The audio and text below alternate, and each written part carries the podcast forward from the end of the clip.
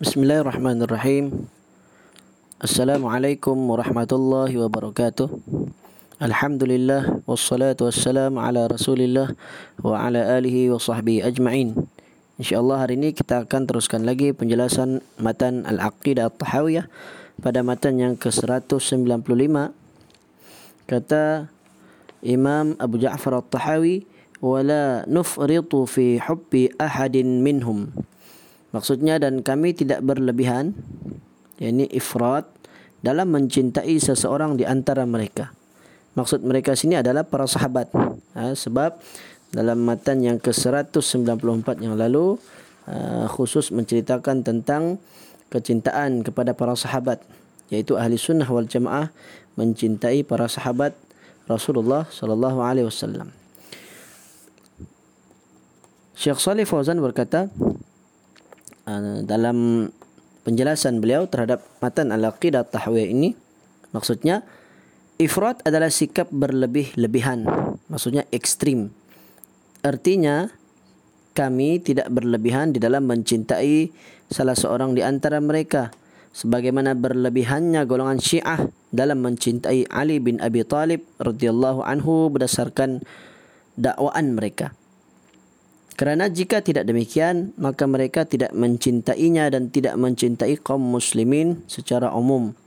Mereka ekstrim dalam mencintai Ali radhiyallahu anhu sampai sebahagian mereka ada yang mengatakan bahawa Ali radhiyallahu anhu adalah Allah dan itu terjadi di zaman Ali radhiyallahu anhu ketika masih hidup.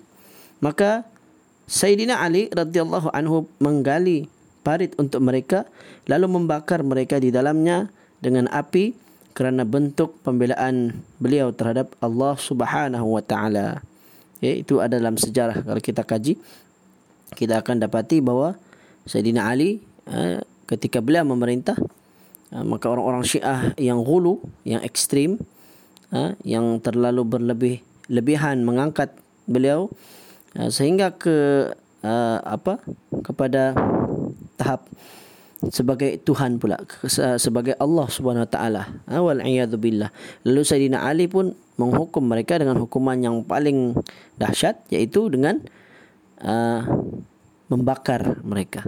Ha, tapi uh, orang-orang Syiah ni yang hulu ketika mereka dibakar oh, sempat lagi uh, di, di, dikisahkan atau diriwayatkan uh, ada kisah yang menceritakan bahawa orang-orang yang dibakar ni sempat lagi mereka mengatakan bahawa kami uh, ketika mereka sedang dibakar uh, hampir ketika mereka sebelum mati sempat lagi mereka berucap uh, kini kami lebih yakin Ali adalah Tuhan uh, adalah Allah kerana hanya Allah yang dapat menghukum dengan uh, dengan api uh, begitu kufurnya mereka sehingga mati pun hampir mati pun masih tidak insaf uh, bahkan bertambah bertambah sesat dan kufur mereka Allah Subhanahu wa taala berfirman, "Ya ahlal kitab la taghlu fi dinikum ghairal haqq." Maksudnya, wahai ahli kitab, janganlah kamu berlebih-lebihan, yakni melampaui batas dengan cara tidak benar dalam agamamu. Surah Al-Maidah ayat 77.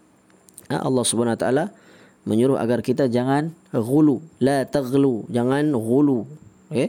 Sama juga di dalam sabda Rasulullah sallallahu alaihi wasallam, "Iyyakum wal ghulu." fa inna ahlaka man kana qablakumul ghulu jangan sekali-kali kamu bersikap ghulu yakni berlebih-lebihan bersikap ghulu ekstrim kerana sesungguhnya binasanya orang-orang sebelum kamu adalah kerana sikap mereka yang ghulu berlebih-lebihan hadis riwayat Imam Ahmad dan juga Imam Ibnu Majah Kemudian disambung lagi kata Syekh Salih Fauzan, kita mencintai para sahabat Nabi uh, radhiyallahu anhu. Nabi sallallahu alaihi wasallam akan tetapi kita tidak boleh bersikap berlebih-lebihan pada mereka sampai kita menjadikan mereka sebagai sekutu-sekutu bagi Allah. Lalu berdoa kepada mereka. Ha, maksudnya uh, sampai pula kita berdoa pun minta pula pada para sahabat Nabi. Ha, itu maksudnya. Okay. sebagaimana yang dilakukan oleh Syiah dan para uh, penyembah kuburan. Sikap seperti ini sama sekali bukanlah kecintaan kepada para sahabat Nabi kerana mencintai mereka adalah dengan mengikuti mereka dan mencontohi mereka serta mendoakan mereka agar mendapatkan keredaan daripada Allah Subhanahu wa taala. Ya, apabila kita menyebut sahabat kita akan ucap radhiyallahu anhu. Okay. Ketika mana mereka ada perselisihan seperti mana telah kita jelaskan sebelum ini, maka kita tidak uh, apa namanya mengapi-apikan, kita mendiamkan. Maksudnya kita tidak memenangkan salah satunya. Uh, kita bersikap uh, apa namanya mengalah ataupun kalau boleh tidak membincangkan tentang uh, kesilapan kesilapan mereka. Uh, kerana mereka juga manusia biasa. Ha? Kadang-kadang mereka ditimpa fitnah. Bahkan Nabi SAW sendiri sudah lebih dahulu menjangkakan bahawa uh, fitnah yang berlaku uh, setelah kewafatan Nabi uh, itu semua telah diramalkan oleh Rasulullah SAW bahkan uh, menjadi uh, nubuah, uh, nubuatan orang uh, orang Kristen selalu sebut nubuatan. Maksudnya daripada perkataan uh, Arab lah nubuah. Uh, tanda kenabian Nabi iaitu mukjizat Nabi. Kerana Nabi lebih dahulu telah menyebutkan.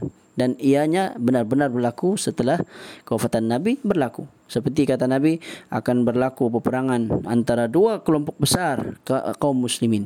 Ternyata para ulama kata yang dimaksudkan hadis Nabi ini adalah perang Jamal perang Siffin. Okey.